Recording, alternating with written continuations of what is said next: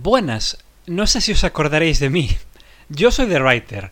Pulp Fiction es mi película favorita. Pero hoy voy a hablaros de La mujer y el monstruo. Bienvenidos al capítulo 102 de This is a Robbery. Everybody be cool, this is a robbery! Any of you fucking pricks move! And I'll execute every motherfucking last one of you! Antes de empezar a hablaros de la película, quiero avisaros, como siempre, de que puede que haya, y de hecho habrá, spoilers de la misma. Pero bueno, eh, queda un poco igual. La mujer y el monstruo es una película que se llama así porque en España siempre fuimos muy amigos y de cambiar los títulos de las películas no sé muy bien por qué.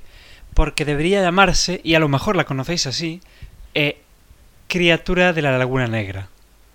¿Por qué se llama La mujer y el monstruo? Ni puta idea. Pero bueno, es una película de terror americana dirigida por Jack Arnold. Jack Arnold es un tío que yo yo sé que a mucha gente le gusta, pero a mí me parece un director sobrevalorado de la hostia.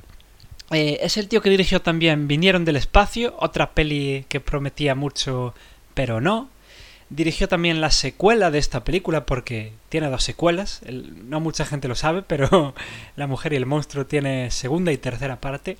Él aún estaba en la segunda. Eh, dirigió también Tarántula, pero eh, seguro que todos los conocéis por eh, su película más, más famosa que es El increíble hombre menguante. Que es una peli que a mí me gusta, creo que es la mejor peli de Jack Arnold, pero tampoco me parece el peliculón que le parece a todo el mundo. Así que si queréis parar de escuchar este podcast aquí ahora mismo podéis. El increíble hombre menguante me gusta sin más. Me parece una maravilla técnica, sobre todo en, aquella época, por supuesto. Pero como película, mm, como historia, me parece que deja mucho que desear. Como cualquier historia que haya escrito el escritor en el que se basa el guion eh, de la película. Lo siento. Podéis parar de escuchar aquí.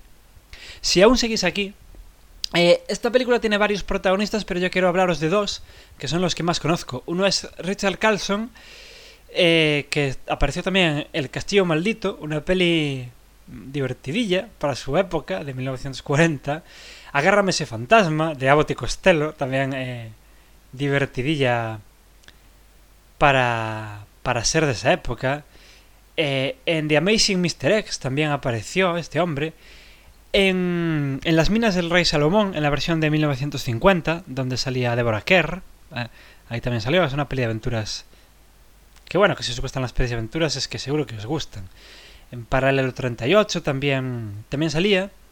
Salió también en Vinieron del Espacio, eh, una peli, como os digo, de Jack Arnold también, que, que está entretenidilla pero sin más. En Benghazi salió, en La Última Orden.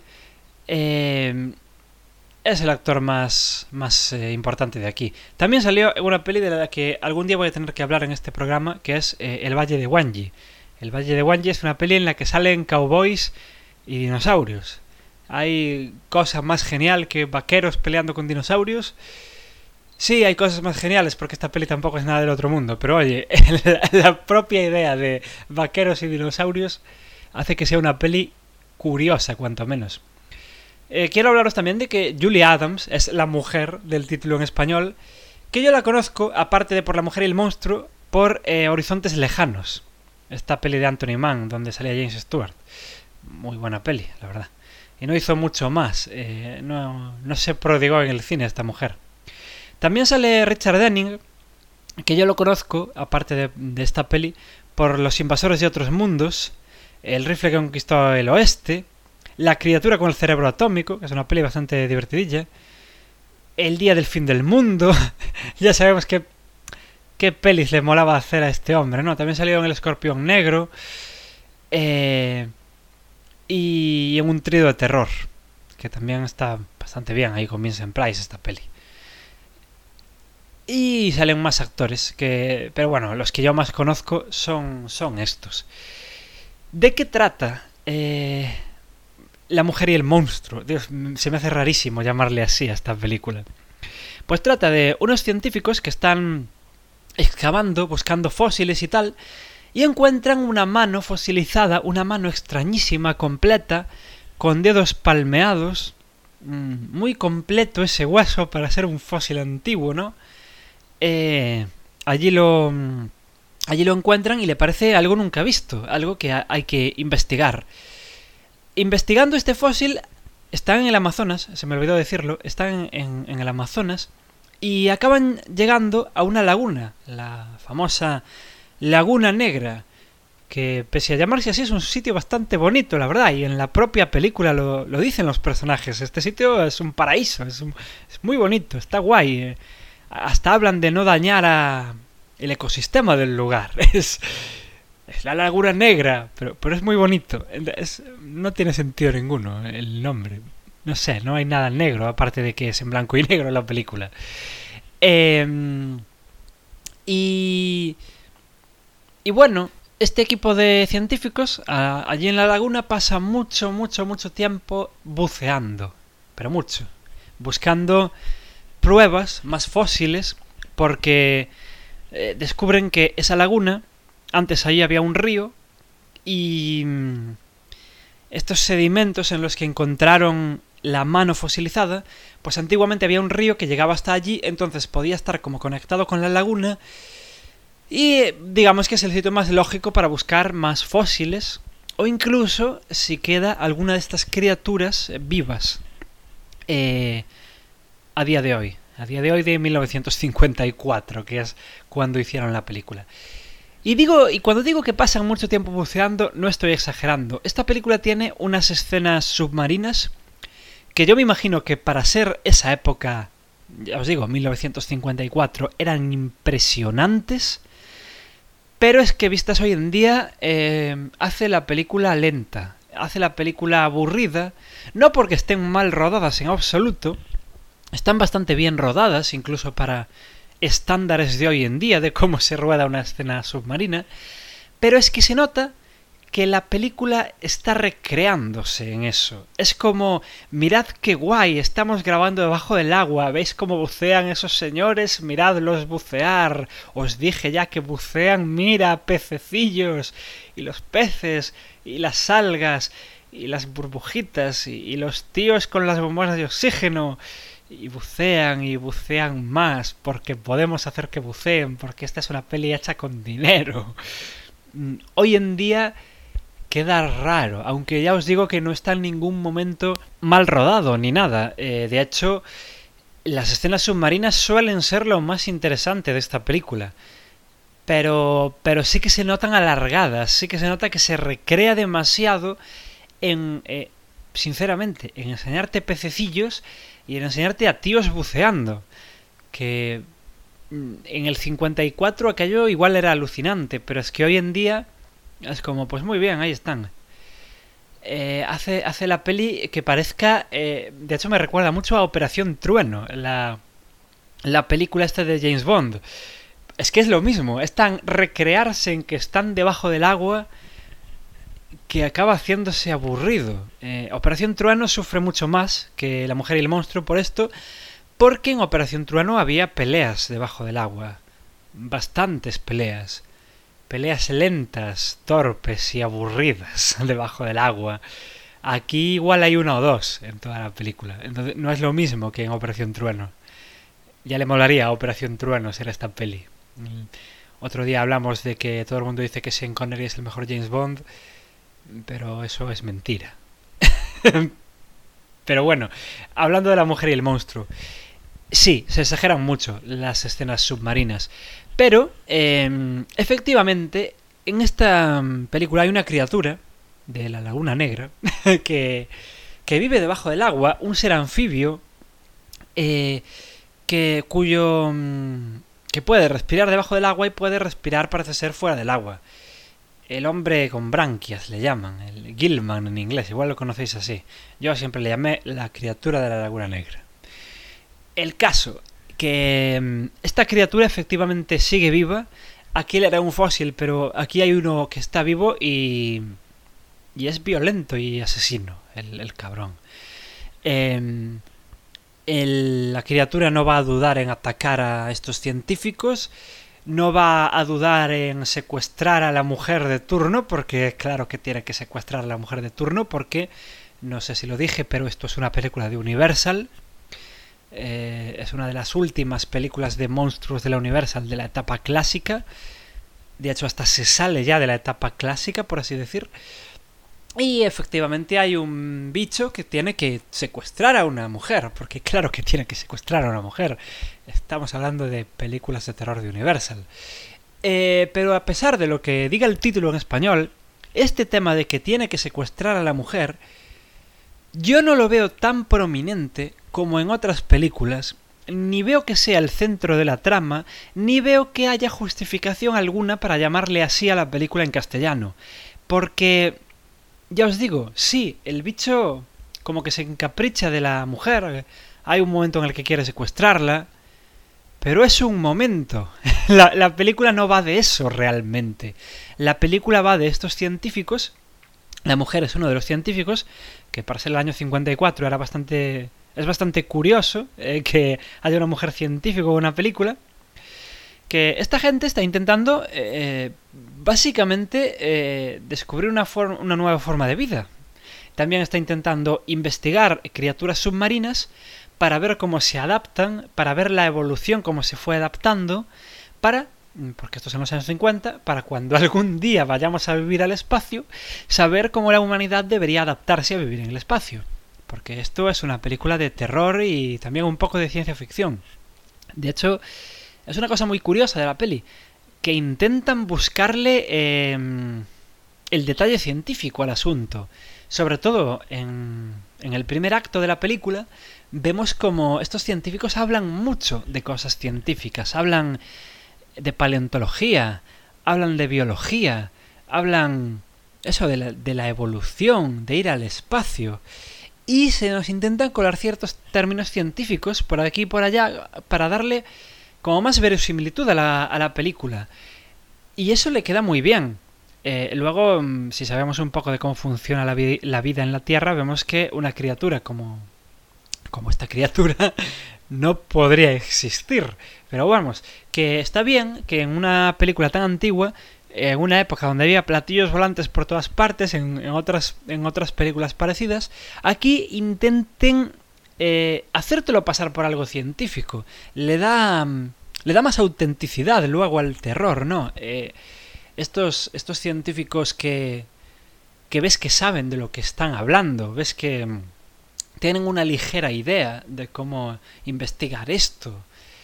Que al final es una chorrada, ¿no? Porque, por ejemplo, cuando desentierran la mano esta que os digo fosilizada, la toquetean por todas partes, la arrancan de la piedra donde está. Si sabéis un poco de paleontología, o si tenéis un poco de sentido común, sabéis que eso no se hace, porque podéis romper el fósil, podéis contaminar la muestra, podéis... Bueno, mm, pero aún así está bien que, aunque manoseen el fósil por todas partes, está bien que se nos intente mm, dar una pátina de, de verosimilitud a, al asunto. El, el terror funciona mejor cuando te lo puedes creer, y eso cualquier película de terror, creo yo, debería beneficiarse de, de esto, de intentar que te creas lo que te está contando o que te entre la duda de si algo así podría pasar. Porque a lo largo de esta película te ponen incluso ejemplos de peces que se creían extintos pero no lo están, peces que aún a día de hoy siguen vivos pero tienen como patitas. Eh, te hablan de esas cosas que que es curioso y, que le da eso, una pátina de verosimilitud al asunto. Eh, pero ya os digo, la película tiene, tiene sus problemas. Tiene estas cosas buenas, pero tiene sus problemas. Y sus mayores problemas, para mi punto de vista, son sus personajes. Los personajes son aburridos. Eh, son...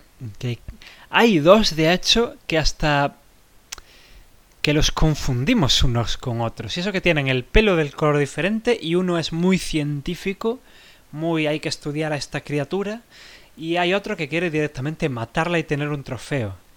Cosas tan opuestas que siempre pasan en estas películas donde se descubre un nuevo tipo de criatura. Siempre hay ese personaje que la quiere investigar y, y la quiere viva, y siempre hay el que la quiere colgar en el salón es así, pues aquí también lo hay. personajes tan opuestos que en cualquier otro guion de estas características estarían para que los veas lo opuestos que son. Yo sinceramente confundía uno con el otro, pero todo el rato. Em, la, la chica nos llama un poco de nos llama un poco la atención para, porque para ser una película del año 54 es una científica que trabaja con ellos y que em, sabe de lo que está hablando, no está solo ahí para gritar y pedir socorro, que también hay algún momento donde lo hace, pero eh, no es solo eso su papel.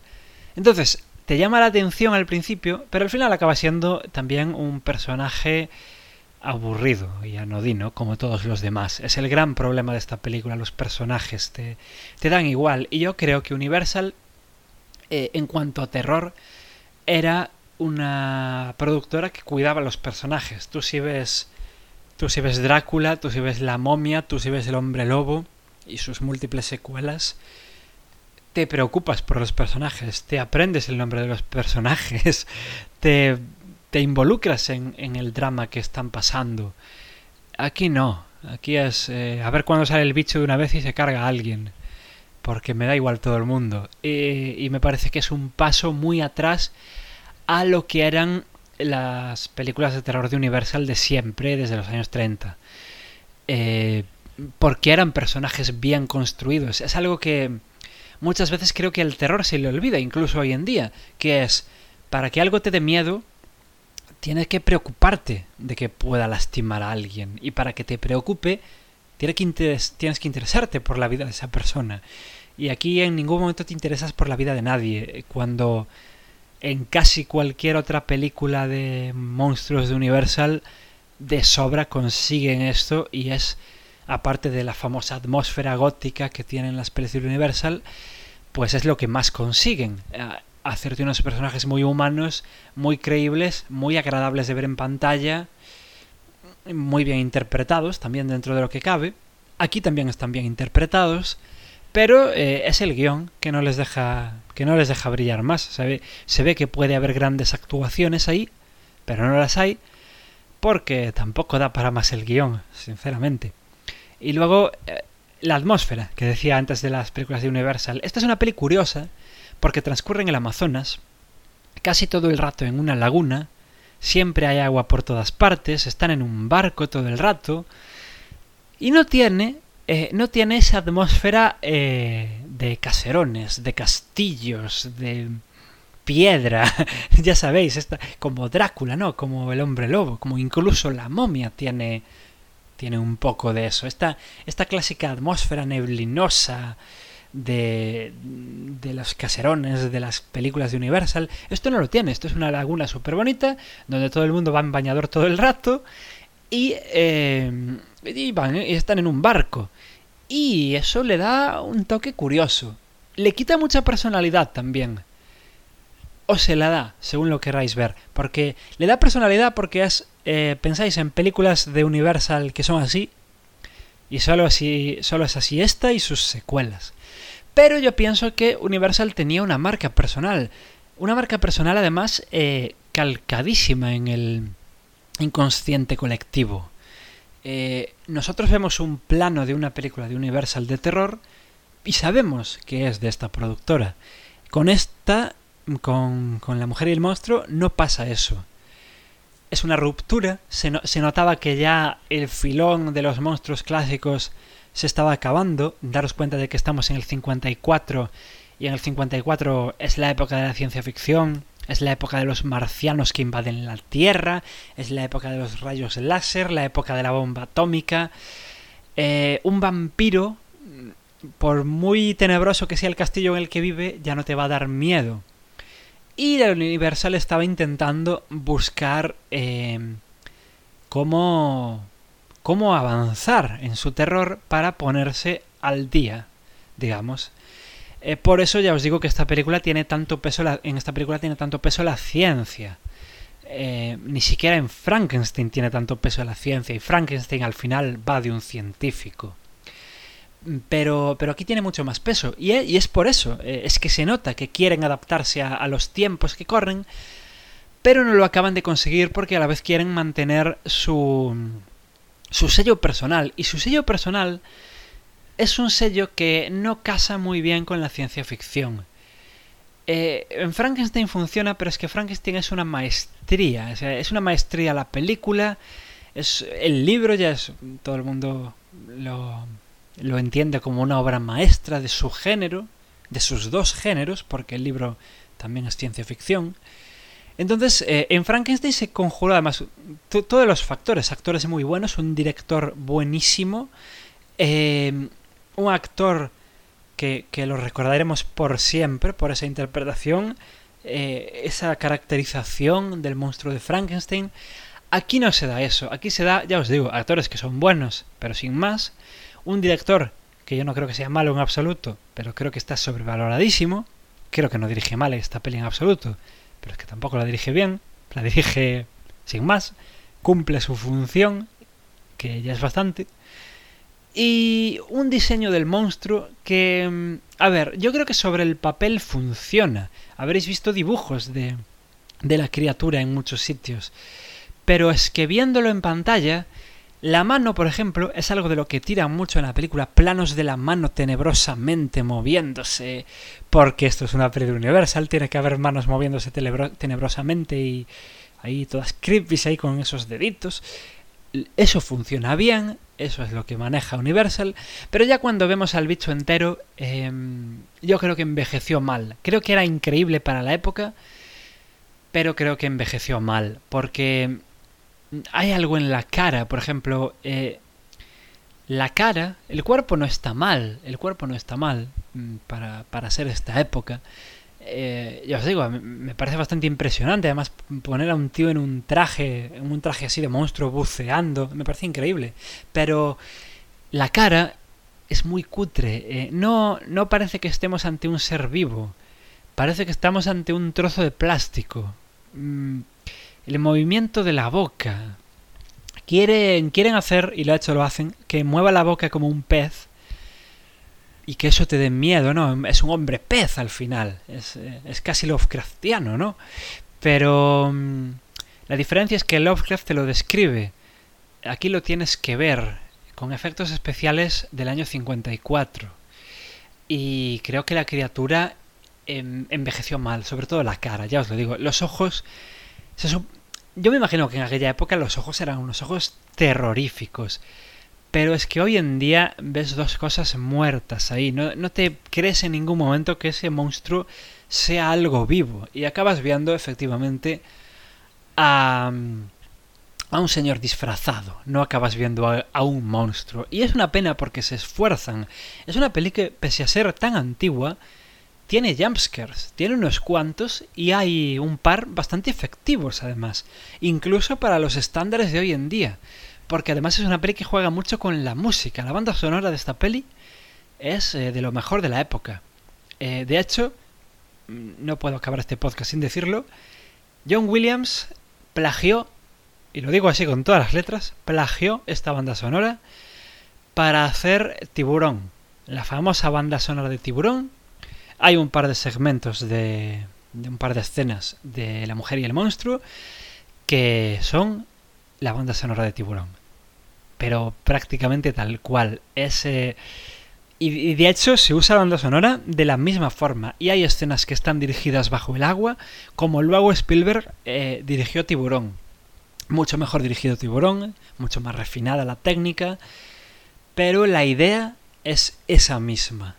Eh, hay una escena, por ejemplo, donde la criatura está arrastrando hacia las profundidades a un tío. Le cambias la criatura por el tiburón mordiéndole la pierna a alguien y eso es una escena de tiburón. Eh, la música, ya os digo, mm, normalmente en toda la película no, pero es que hay un par de escenas que es que es la banda sonora de Tiburón, pero clarísimamente solo que solo que Tiburón hizo su su leitmotiv eh, alrededor de eso y, La mujer y el monstruo no, el leitmotiv es otro. Pero sí que esta parte está completamente plagiada. Y a mí me da un montón de pena porque John Williams es un hombre al que yo admiro profundamente. Pero descubrí viendo esta peli que, que también le mola plagiar. Mm, que yo sepa, solo lo hizo esta vez. Pero lo hizo. Y, y a este tío le dan Oscars por, por hacer bandas sonoras. Y bueno, ya eh, resumiendo, la, la peli, ya os digo, tiene un problema de ritmo. No, no llega a ser lenta, no llega a aburrir, no llega, pero tiene un problema de ritmo por tener tanta escena submarina, por recrearse tanto y sobre todo porque los personajes nos importan una puta mierda. La criatura, si nos ponemos en su época, eh, está muy bien, pero es que ya os digo, la cara envejeció mal. De hecho, esta peli yo me imagino que lo hubiera flipado a saco viéndola en su época, pero es que es una peli que envejeció. Las otras pelis de Universal, como eran tan góticas, como ya están hablando de algo más atemporal, una cosa que hace muy bien eh, Drácula, por ejemplo, o El hombre lobo, o Frankenstein, es que no sabes exactamente en qué época transcurren. En el, el hombre lobo no sabes si está en el siglo XIX porque de repente hay coches. Eh, Frankenstein creo recordar que también pasaba lo mismo. Eh, aquí no, no tiran de eso, de ser atemporales. Es más, tiran de ser actuales. Y ser actual en el año 54 te puede funcionar y puede no funcionarte. Eh, en este caso, mayormente funciona, pero porque están en un lago todo el rato. Si tuvieran que ir a la ciudad, que en ningún momento van a la ciudad, pues, eh, pues pararía de funcionar. Pero, mm, pero aún así, le, le quita esa permisividad que tenemos los eh, espectadores actuales con según qué estéticas, con según qué... Eso, con según qué tipos de películas. Eh, por ejemplo, Drácula, mmm, la de Bela Lugosi, se ve antigua hoy en día. Pero es que es parte de su encanto, ¿no? Porque están en estos castillos y, y las telarañas. Y, no sé, es, que hasta le da encanto que se vea antigua, que tenga cosas que una película de hoy en día no haría. Pero en este caso no, porque no deja de ser un montón de gente en bañador en un barco en una laguna. Esto podrías rodarlo hoy en día tal cual. Eh, la estética, de hecho, cambiaría poco. Eh, el, si, si esta película fuera rodada hoy en día. A lo mejor el bañador de la, de la chica no sería así, igual sería un bikini, pero, pero aparte de eso, la estética sería más o menos lo mismo. Habría la escena donde llaman por teléfono pero no tienen cobertura, pero aparte de esto, la peli sería igual. En cambio, Drácula, por, por seguir con el ejemplo, entendemos que eso hoy en día no funcionaría y por eso mmm, hay relojes de bolsillo en la película y, y castillos y, así. Y entonces permitimos más ciertas cosas como espectadores viendo Drácula porque ya entramos en este rollo de es una cosa antigua y aquí no, no se nos permite tanto. Al querer actualizarse no se nos permite tanto entrar en ese, en ese estado mental de estoy viendo una cosa antigua. Os recomiendo ver La Mujer y el Monstruo. A ver, sí. Sobre todo si os gustan eh, las películas de Universal. Es una película de Universal de monstruos muy curiosa, como digo, porque rompe casi completamente con todo lo que hizo popular a Universal en, en cuanto a este tipo de películas. Lo rompe completamente, intenta actualizarse y, y, es curioso ver cómo lo están intentando. No lo acaban de conseguir del todo, pero es la intentona es curiosa. Y si nos ponemos en la mente de un espectador de la época, yo creo que sería una película que daría miedo, porque entre el rollo científico que le intentan meter para justificarte las cosas, entre que el traje no está mal, entre comillas, las escenas submarinas, que hoy en día nos dan igual, pero en aquella época tenían que serlo nunca visto. Los jumpscares, porque ¿qué películas de los años 50 tienen jumpscares? Prácticamente ninguna. Pues esta los tiene. La banda sonora, la banda sonora también juega con el, con el terror, con, con dar miedo. Y la fotografía está muy bien. El problema que tiene la fotografía para mi gusto es que está demasiado bien, porque es muy brillante, muy luminosa. Es en blanco y negro, ya os digo, pero es muy luminosa. Se ve todo muy bonito. Y eso en una película de terror eh, yo creo que le resta. Yo me imagino que en su época también la gente fliparía con la fotografía porque que se vea tan nítido algo de terror. Las escenas debajo del agua que, que nos transmiten realmente que estamos nosotros ahí debajo del agua también, de lo bien que se ven Pero... Pero no, el terror debería ser más oscuro, más guarro, más con más sombras. Este esta influencia del expresionismo alemán que siempre tuvo indudablemente el terror de la Universal aquí no está, no aparece en ningún sitio. Y una película en blanco y negro de terror que no juegue con las sombras a mí me pierde mucho. Es más, a mí me pierde cualquier película en blanco y negro que no juegue con las sombras. Eh, hay alguna escena, sí, sí, que la hay, alguna escena sobre todo al principio cuando no acabamos de ver al monstruo, porque esta peli hace ese rollo de que no nos presenta al monstruo ya de lleno al empezar, que vamos primero viendo una mano, luego vemos un ataque, ya, ya sabéis cómo lo hacen. Eh, hay alguna escena así, pero no es lo mismo que con Drácula, no es lo mismo que con la momia, no es lo mismo que con el hombre lobo. Es está hecho de forma mucho más simple, sin prestar atención y casi involuntariamente. No, no está buscado ese expresionismo que, que tiene la Universal. Entonces, por una parte la peli entre es curiosa de ver porque no lo tiene, pero por otra parte que no lo tenga hace que sea peor película. no sé, es tengo ideas muy encontradas con, con esta peli, la verdad. Es el principio del fin de, del el terror de la Universal, que es, eh, uno, es que es casi un género en sí mismo y es uno de mis géneros de terror favoritos, el cine de monstruos de Universal. Y este es el principio del fin, porque este fue el último monstruo clásico de la Universal y las últimas películas de terror de Universal fueron secuelas de esta ya no había hombre lobo, y eso que el hombre lobo también es tardío, ya no había... No sé, es el fin, ¿no? Eh, cuando salió la última de, de la, la, criatura de la Laguna Negra, la tercera parte, pues ya no había monstruos de la Universal, o sea, ya, era el fin. Y es un poco triste ver el principio del fin de algo que te gusta mucho. Es un poco triste, pero también es muy curioso, como, como ya digo. Entonces, si os gustan las pelis de la Universal, yo os lo recomiendo. Aunque no os digo que os vaya a gustar mucho. A mí no me gustó especialmente. Me, me entretuvo y poco más. Eh, pero si no os gustan las... o si no estáis interesados en el cine de monstruos así antiguo, tampoco os perdéis nada por no verla a no ser que os guste mucho eh, las escenas submarinas. Igual queréis ver pececitos. Y entonces, pues sí que os recomiendo esta peli porque hay mucho pececito debajo de esa laguna negra. es así. Yo qué sé, son sentimientos encontrados con, con esta peli. Creo que es importante. Eh, creo que fue mmm, una de las cumbres de, en la época de lo que se podía hacer con terror.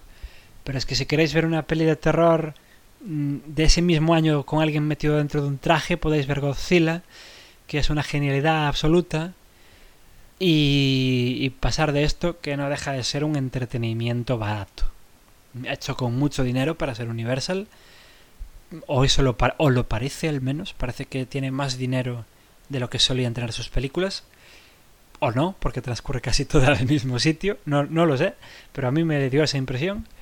Pero mm, pero es un divertimento para pasar el ratillo y ya está. No, se va a acabar y a los 15 minutos os vais a olvidar de la película. No, no sé, yo creo que hoy en día, si seguimos recordando a este monstruo eh, y a esta película, sobre todo al monstruo, es porque es de Universal. Esto llega a ser de otra productora y hoy en día esta película estaría olvidada. Eh, y, os lo digo así, porque no llega a ser mala como para que te acuerdes de ella por lo mala que es. Ya, os digo, no es mala, pero sí que es muy normalita, muy anodina, muy... Pues oye, pues aquí estuve una hora y veinte viendo esto, ya me puedo olvidar y ponerme a ver pelis más interesantes. Eh, es así, no... Y es eso, cre creo firmemente que si nos acordamos de este monstruo hoy en día es porque Universal no deja de recordárnoslo y porque si somos personas como yo, por ejemplo, interesadas en el cine de Universal de los años 30 y 40 y 50 incluso, principios de los 50, pues eh, documentándonos sobre estas películas que tanto nos gustan, sobre las pelis del hombre lobo y tal, acabamos topándonos con la criatura de la Laguna Negra. Eh, si no, esta película habría caído en el olvido. Tiene la suerte de estar enmarcada en el ciclo eh, en el que está, aunque signifique el principio del fin de ese ciclo. Eh, es así. Eh, hay películas de las que te acuerdas porque son muy buenas o porque fueron muy influyentes en su momento. Y hay películas de las que te acuerdas porque están dentro de una saga mayor. Es como, yo qué sé, es como Iron Man 3. ¿Por qué nos acordamos de Iron Man 3? Porque está en el universo Marvel. Pues esta es lo mismo. ¿Por qué nos acordamos de la mujer y el monstruo? Porque está en el universo Universal. Porque Universal ya tenía un universo compartido antes que Marvel. Y esta peli forma parte de ese universo. Si no, le daría igual a todo el mundo. Así que ala, yo creo que no tengo mucho más que decir sobre la mujer y el monstruo, la criatura de la Laguna Negra.